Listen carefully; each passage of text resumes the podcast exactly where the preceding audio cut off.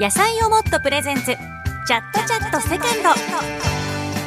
野菜をもっとプレゼンツチャットセカンド、パーソナリティの木戸織江です。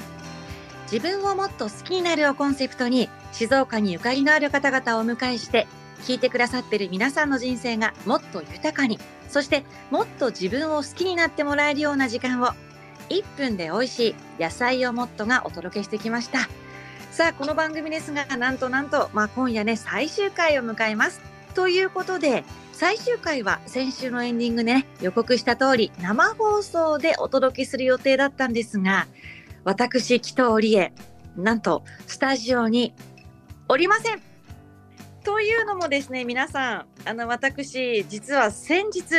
出産いたしました。もう自分で握手しちゃおう。びっくりですよね。誰が一番びっくりって、私が一番驚いてますからね。出産の話とかね、いろいろすることももちろんできるんですけども、長くなりますし、詳しいことを控えるんですけども、無事に母子ともに健康でということなので、安心していただいてですね、皆さんどんなお顔をしてんのかなとかね、性別は何なのかなとか、人ちゃんに似てんのかなとか妄想していただければいいなと思うんですけども、お名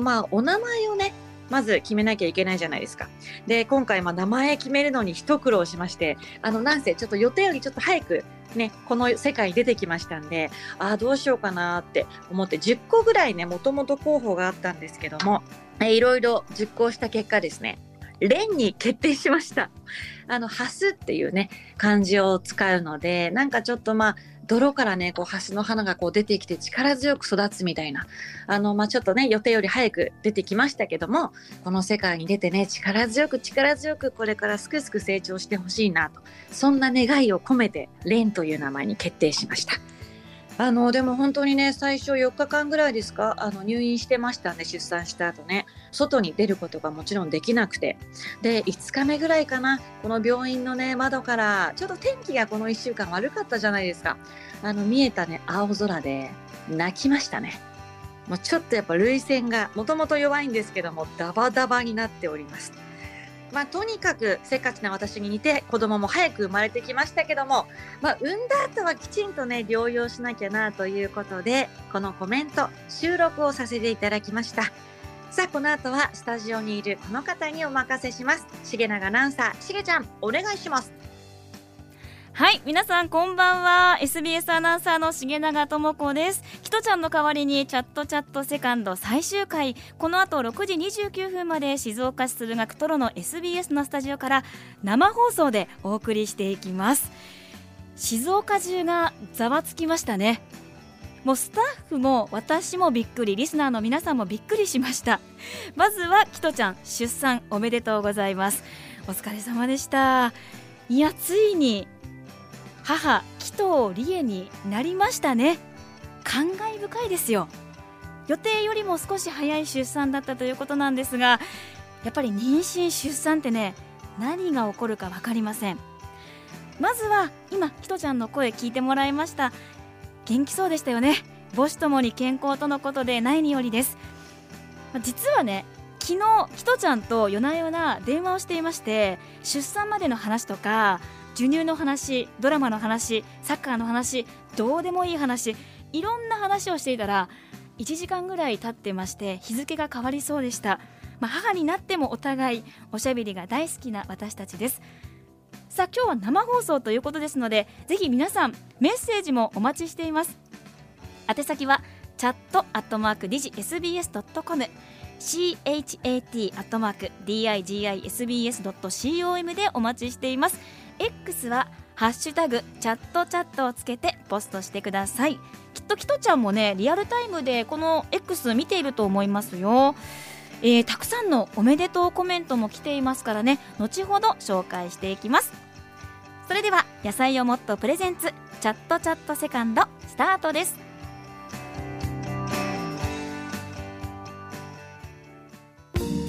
野菜をもっとプレゼンツチャットセカンド。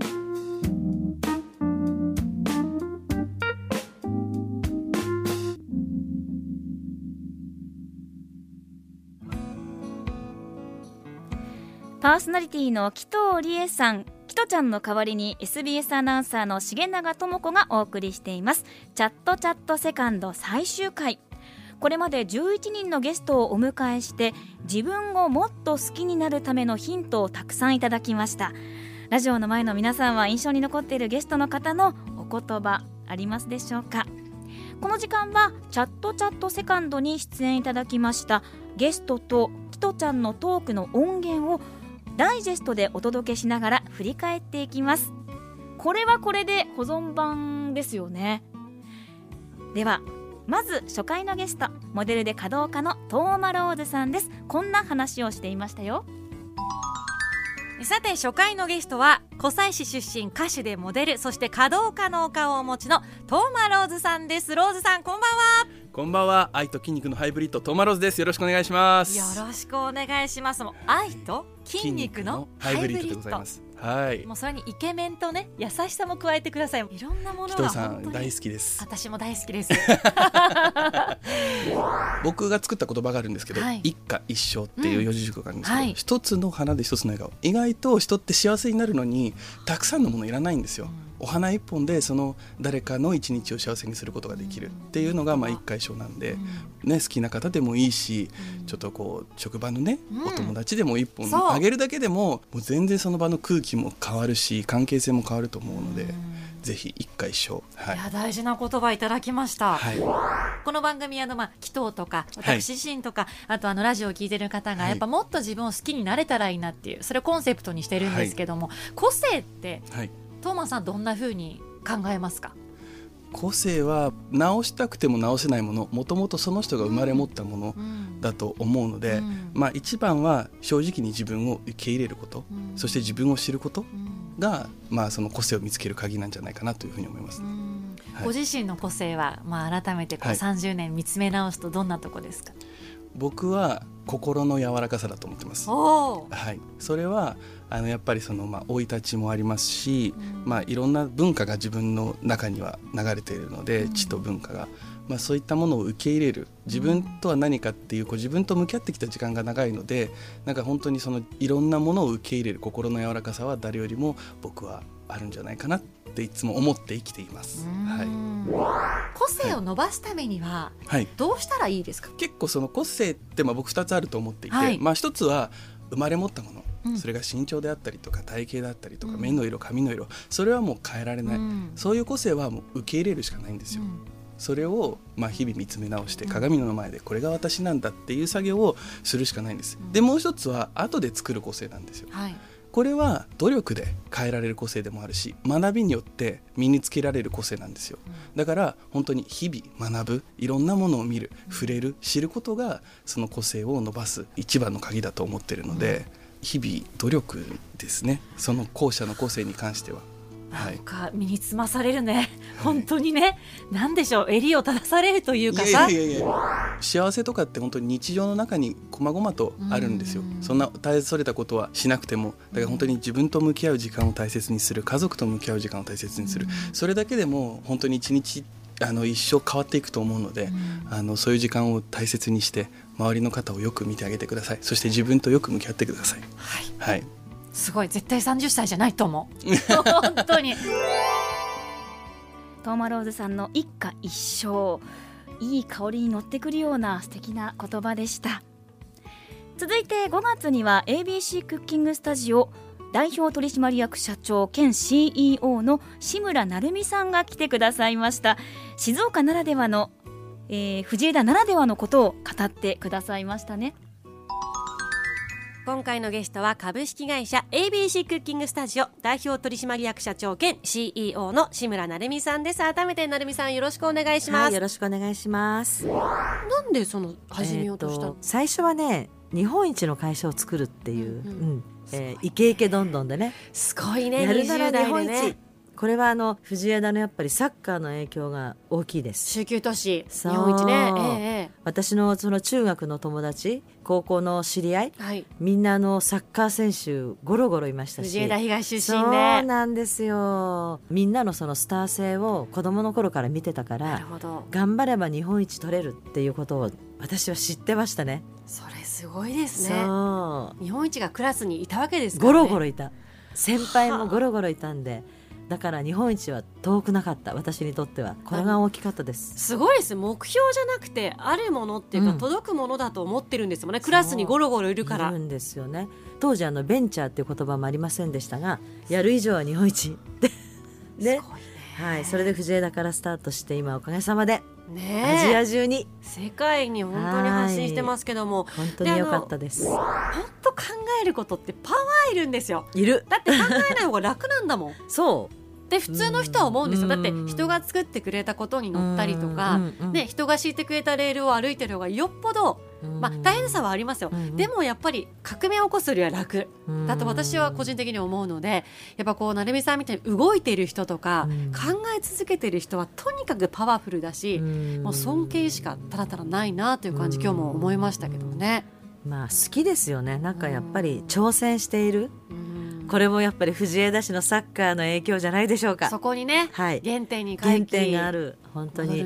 日本一が近かったっていうね、当たり前にあったっていう彼らのおかげじゃないでしょうかね、と思います。食のビジネスってすごく広がるんで、はい、いろんなチャンスとね、いろんな出会いをもらえますから、その挑戦を続けていって進化し続けていけると嬉しいなと思う。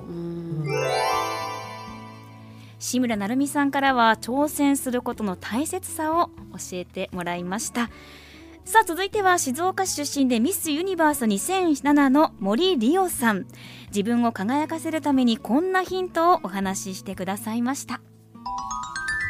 さあということで、今夜のゲストは静岡出身ミスユニバース2007で世界一に輝きました森理央ちゃんです。よろしくお願いします。よろしくお願いいたします。2007年ですか、そうですね、16年前ですよ。もうそんななる。いやびっくりですね。自分でも信じられない。こんなに早く時間って経っちゃうのかなって感じてますけど、森家の一日というか、まあ、今ルーティンって言葉あったと思うんですけど、どういうことをこう学んできたんですか、ちっちゃい頃は。そうですね、感謝の気持ちを忘れてはならない。森家の核に努力、忍耐、根性っていうのがあるんですけど、それを叩き込まれました。すごいシンプルだね努力、忍耐、根性で世界一だからねでもやっぱこの3つってめちゃくちゃ必要で、何事にも努力、根性、そう忍耐、そうすごいな。やっぱりこれは留学生活にも必要でしたし、もちろんミスユニバースの大会期間中、優勝後もすごい必要でしたし、まあ、今も必要だし、なんか人生において大切な3つの覚悟かなと。いやでもこれはなんか改めて言われると、もちろん知ってる言葉だし分かってることなんだけど、やっぱ努力、そうか、根性か最後は忍耐かってなるよね、はい、さあでも改めて静岡の皆さんにもメッセージお願いします。はい、やっぱり自分らしく、輝いて生きていく、その上でやっぱり健康、心の健康、体の健康、そして美って欠かせないと思うんですね、やっぱその根底には自分自身にやっぱ自信をつけることがすごい大切だと思うので、今の等身大の自分を愛してあげる、それを毎日ですね、心がけて一日をスタートさせていただければ、心も体も健康に、そして美しくいつまでも輝いていられると思いますので、ぜひ皆さん自分をラブしてあげてください。理央ちゃんもラブよ。ありがとうございます森理央さん、わかります。背伸びしたくなる時期ってありますよね。等身大の自分を愛する、深く賛同です。さあラストはサタデービューンパーソナリティで手芸家の陽介さんです。自分の体験をもとに熱く語ってくださいました。SBS ラジオ毎週土曜日放送サタデービューンパーソナリティ手芸家の陽介さんをお迎えしています。改めてお願いします、はい、よろしくお願いします。自分を好きになる方法って、やっぱ自分が好きになってあげるしかないですよね。自分のことをね、ふと考えると自分の好きなとこって実はいっぱいあるのに、みんなこうダメなところを数えがちなんですよね、だけどまあ、全然本当ちょっとしたことでもいいんですよ。爪が長いとか、まつげがいっぱいあるとか、もうそういうことでもいいんで、そっちの方を数えて、あるものを数えてあげた方が自分のテンションも上がりますよね。昔自分のこと嫌いだった時期もたくさんあったんで、だからこそ思うのが、もう本当自分の気持ち次第、その嫌だなって思って過ごす1時間も、なんかまあいっか、じゃあなんか今日どっかおいしいもの食べ行こうって思って過ごす1時間も同じ1時間なんで、だから切り替えが早い方がおすすめ。ああ、うん、そうだね。うじうじしててもね。そうなんですよ。うん、なんかでうじうじしてるとそのうじうじしたものが寄ってきちゃったりとかすることがあるんで、マイナス因子にね、こうね。そうなんですよ。だからもう自分でパンと切り替えて、わーってまあいっかやったろうみたいな方が楽しいです、うん、なんか今結構悩んでる人とか、なんか自分がこうステップアップしたいけど伸び悩んでる人とかに僕はもう一言だけ言いたいのが、もしかしたらその世界が合ってないかもしれないから、視野を一回広げてちょっと離れたところ行ってみたら自分がスッと入る世界がもしかしたらあるかもしれないんで、そういうなんか固執しないっていうのも一つお伝えしたいなと今日は、ちょっと知見を広げるというかね、自分をちょっと肩の力抜くというか、うん、それは僕はもうフランスに行ってそこはすごく感じたんで、うん、こんなに世界って広いんだっていう感じがしたんで、実は悩んでるとこっていうのはすごく狭い世界だったりとかすることもあるので、うんうん、そこまで悩まずにパッと切り替えて旅に出るとか、うん、そういうことして自分を盛り上げていった方が、自分を自分で上げていってあげないと誰も上げてくれないんで、うんすごい一瞬遠い方を見たな。そうです。自分で盛り上げていきましょう。もうみんな、ね、そうです。もうこれが陽さんからのメッセージでございますからね、はい、陽介さん分かります。まあいっかって私もよく言うんですけど、家で無意識で言ってたら子供たちもまあいっかって言うようになっちゃって、茂永家でまあいっかが渋滞中です。まあいっか。さあ、この他にもゲストにお迎えした方々から数々の名言やアドバイスをいただきました。自分をもっと好きになるヒントにしてもらえたら嬉しいです。チャットセカンドのこれまでの放送はすべてポッドキャストにアップされていますので、またじっくり聞き返してみてください。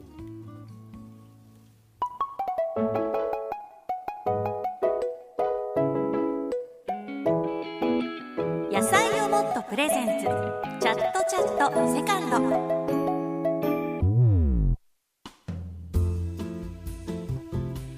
野菜をもっとがお届けしているチャットセカンド。これまでゲストの皆さんにも味わっていただいた野菜をもっとのスープを改めて紹介します。レンジカップスープブランドの野菜をもっと、現在全16種類のレギュラーフレーバーで期間限定のフレーバーもあります。ラジオをお聞きのそこのあなた、もう味わいましたよね。私も大好きでよくパルシェに走っているんですけど、特に2つ好きなのがあるんです。北海道産トウモロコシスイートキッスのつぶつぶたっぷりポタージュ、もう子供たちも大好きでこれ取り合いになっております。もう一つは青森産ごぼうと2種キノコと国際野菜のポカポカ和風生姜スープですね。この2種類が大好きなんです。なんか話してたら食べたくなっちゃったんですけど、スタジオにはないということですね。はい、後ほど。本当にですか？あるんですか？嬉しい。そんな話打ち合わせで全くなかったんで、ということです。嬉しいですね。サプライズありですか？生放送だもんね今日ということで、野菜をもっとのスープね、本当に美味しいですし、野菜をもっともっともっとみんなで食べようのテレビ CM すっごくね、やっぱりこう耳に残るっていう方が多くて、近くのねママ友とかね、結構子供が歌ってるって聞くんですよ。で、キトちゃんって可愛いよね、綺麗になったよねって私にすごいね伝えてくれるんですよ。キトちゃん聞いてる？可愛くなっただって、母にもなったよね、うんさあ、ぜひ野菜をもっとのスープ味わって、皆さんもほっと一息ついてください。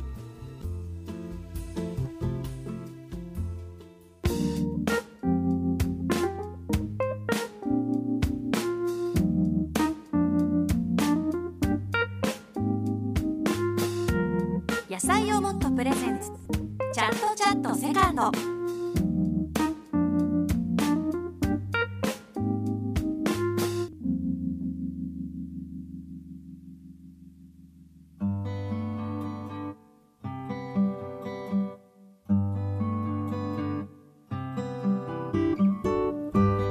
パパーソナリティのキトちゃん、キトリエさんの代わりに SBS アナウンサー重永智子がお送りしています。チャットセカンド最終回。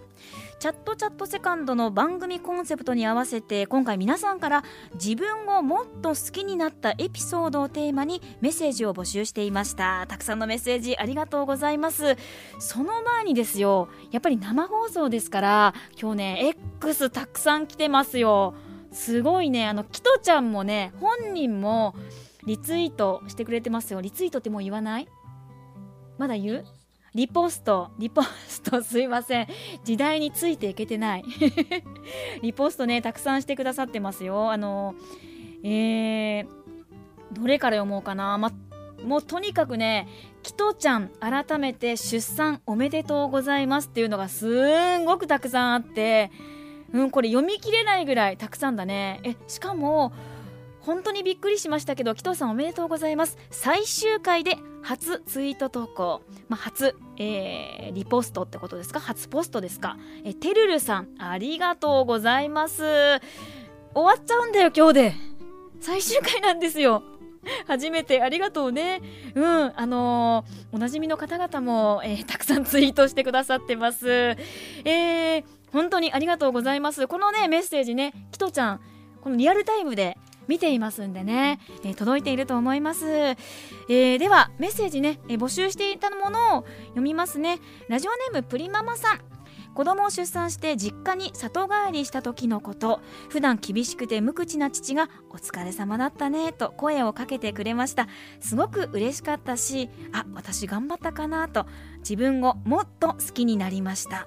いや、いいお父さんですね。やっぱ産後ってね、育児が始まって、私も寝不足、もう授乳の繰り返しで人格変わりましたよね。でもこんな自分でも母にさせてもらえてありがとうっていう感謝の気持ちはね今持ってますけどね。やっぱりお母さんになったっていうのがね、こう一つ、ターニングポイントとして自分をもっと好きになれることの一つかもしれません。続いてチャットずっと聞いていたいさん。キトちゃんおめでとうございます。本当に本当にめでたいです。自分をもっと好きになったエピソード。自分には4歳の娘がいます。その娘が最近保育園でいろんな言葉を覚えてきて自分に話してくれます。娘がお父さんかっこいいよね、なんとかちゃんのお父さんかっこいいってみんな言ってる。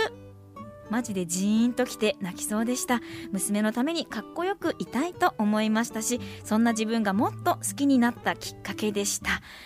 いやー、覚えちゃったかっこいいっていう言葉。うちね3歳の娘がいるんですけど、かっこいいってまだ言ったことないな。かわいいとかね、きれいとかっていうのは覚え始めたんですけどね、かっこいいを4歳で覚えちゃった。お父さん以外に使われるとちょっと寂しくなっちゃうよね。やっぱでもお父さんって偉大だからかっこよく言いましょう。ラジオネームぽちゃこさん。キトちゃんおめでとうございます。なんと私1日違いで女の子を出産しました。おめでとうございます。同い年ですね。自分を好きになったエピソード、やはり自分が母になったことです。本当に愛おしくて可愛いです。子供と共に成長していきたいです。いや、ぽちゃこさん産後すぐにメッセージをくださったんですか。すごいですね。だってまだ1週間ぐらいしか経ってないでしょね。本当産後の日立ちってあるから本当にゆっくりしてください。もうラジオ聞きながらもうゴロゴロしちゃってくださいね。おめでとうございますね。一緒に成長していきましょう。ラジオネームさっきーさん。キトちゃんママおめでとうございます。私には心の持病があり、働けなくなったり外に出られなくなったりすることがよくあります。そんな時ラジオで自分のメールが読んでもらえると、ここにいていいんだと思えて自分を好きになれます。人生を支えてくれるラジオには感謝しかありません。この方なんと福島から送ってくださいました。いつも聞いてくれてるんですかね。ありがとうございます。そうかね、こうやってラジオでつながってるとね、ここにいていいんだ、もちろんいいですよ。これからもメッセージ待ってます。チャット終わっちゃうんだけど SBS ラジオにお願いします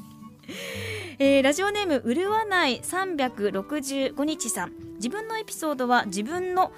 拙いトークで周りの人を笑わすことができた時です。今月会社のあるフォーラムで司会の担当をしました。その日は委員長就任の挨拶、その日の大会後の交流会の締めの挨拶などなど、出番が一番多いんじゃないかという感じでした。初対面の人が多い中、一部高校の先輩にネタを潰されつつ、ボケをぶっこんで突っ込ませることができました。おー、すごいじゃないですか。なんとか想定通りのツッコミからの笑いが生まれると幸せな気持ちになれます。キトちゃんたちみたいにべしゃりをなりわいにはできませんが、素人ながら頑張っております。今さ、どこでも動画撮ったり喋る場所がありますよね。正直アナウンサー危機を感じております。もう一ついけるかな。カニッコユッチさん、僕はもともと自己肯定感が低く、何をやっても自分はダメだと落ち込んでばかりいました。でも結婚してからは、ご飯を作ってくれてありがとう、洗濯してくれてありがとう、部屋を片付けてくれてありがとうと妻に感謝できるようになりました。妻よ、今夜も美味しいチキンカレーを作って待っているからね。私も行きたい。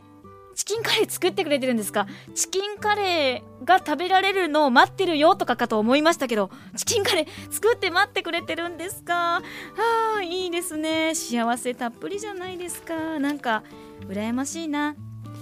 いいですね。なんかこういう自分を好きになったエピソードってすごくこうほっこりしますね。皆さんメッセージありがとうございました。さあ、今日ね、メッセージをくださった方の中からお一人に野菜をもっとのスープ3個セットをプレゼントします。今読んだ中でどうしようかな。当選者はこの方です。ラジオネームサッキーさん。朝晩冷えてきましたからね、野菜をもっとのスープで温まってください。当選おめでとうございました。ちなみに私が自分をもっと好きになったのは、ご縁を大切にできるようになった30代後半ですね。この番組も、チャットチャットセカンド、今日最終回ということですけど、この大事な最終回という放送を任せてもらいました。これもきっと何かのご縁かなと思っています。キトちゃんがつないでくれたのかもしれません。ここまでのお相手は SBS アナウンサーの重永智子でした。それでは最後はキトちゃんに締めてもらいましょう。キトちゃん、お願いします。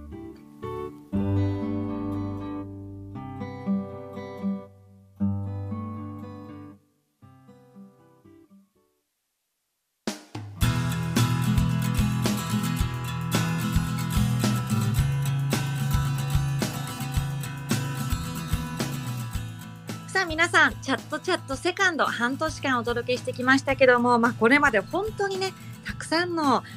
静岡をね代表する方にお会いしてきました。皆さんどうですかね。やっぱミスユニバースで、そしてお母さんにもなったリオちゃん、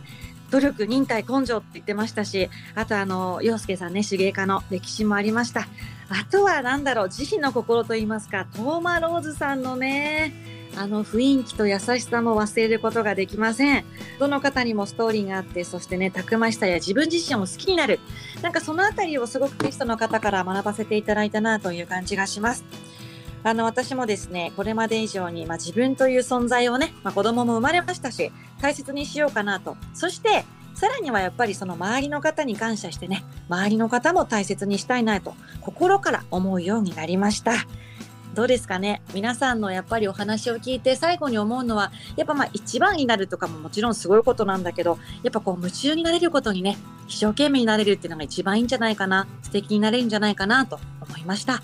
さあ、皆さんにとってもこの番組がね、少しでも自分のことを好きになる、そんなヒントになっていただけたら嬉しく思います。さあ、またどこかですぐ会えるかもしれません。それまで元気でいらしてください。野菜をもっとプレゼンツ、チャットセカンド、パーソナリティの紀藤理恵でした。